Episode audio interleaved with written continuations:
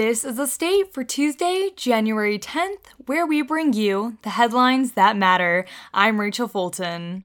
For our first headline of the day, focusing on campus news, following the resignation of former Michigan State University trustee Pat O'Keefe, Governor Gretchen Whitmer selected Huntington Bank's Executive Vice President, Sandy Pierce, to serve the remainder of his 8-year term.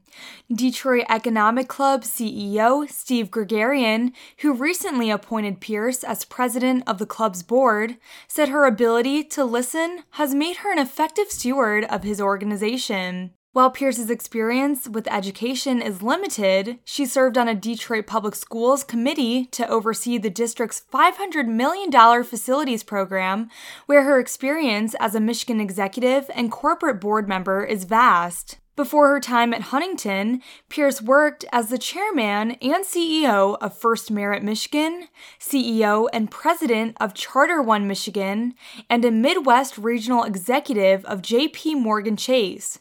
She also sat on the board of many other organizations. As for her personal politics, Pierce said she doesn't identify with either majority political party. Pierce's term will expire in January of 2029, but she doesn't see her time with the board ending there. It is a great institution, Pierce said, and I'm really looking forward to the next 6 years, and then, hopefully after that, as an elected official. For our second headline, focusing on city news from a story from Impact 89FM, Lansing-born, owner of the Record Lounge, Heather Frary started her business with a partner during the 2008 recession. Against all odds of the national financial crisis, Frary became the only female record store owner in Michigan. Her partner later left the business. And though a few women in Michigan own record stores with their husbands, Frary is the only woman doing it all on her own. Frary does have the support of a close-knit staff and a loyal customer base. Employee Annie Dillard spoke about the shop, its customer base, and the culture of the Record Lounge, while Frary spoke of her business's history and goals for the future. A video news story and specific interviews from Frary and Dillard can be found on the Impact WDBM website.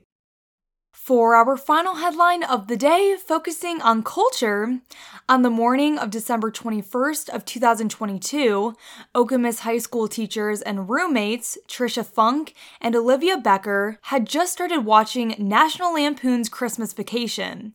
They were sitting on the couch and drinking a cup of coffee when they heard what sounded like a gunshot. They looked out their window to see a police car driving by, assuming it was following the direction of the supposed gunshot. They quickly realized it wasn't a gunshot they heard, but the sound of breaking glass. The apartment building attached to theirs was on fire. Still in their pajamas, Funk and Becker put on their boots and coats and grabbed their purses, keys, wallets, and dog. While the building next door became engulfed in flames, the hallway of their third-floor apartment building was quiet. They said there was no noise of other residents escaping the building and no fire alarms to alert people. Funk and Becker woke up residents who were sleeping, helped an older resident grab needed medication, and even carried pets outside to safety. After about 10 minutes, Funk, Becker, and the rest of the residents from their building had made it outside to watch the firefighters connect their hoses, begin putting out the fire, and rescue people from the other building. Funk said that while she and Becker have a huge community of supporters to help them through this time, they want to make sure that the other people who lost everything also feel supported. Becker said she has learned not to take anything for granted. Anything can happen without a moment's notice. And before we end our episode, today's weather forecast is predicting cloudy with showers of rain and wet snow in the morning with a high of 38 and a low of 34. Thank you for joining us for The State, produced by the State News and Impact 89 FM.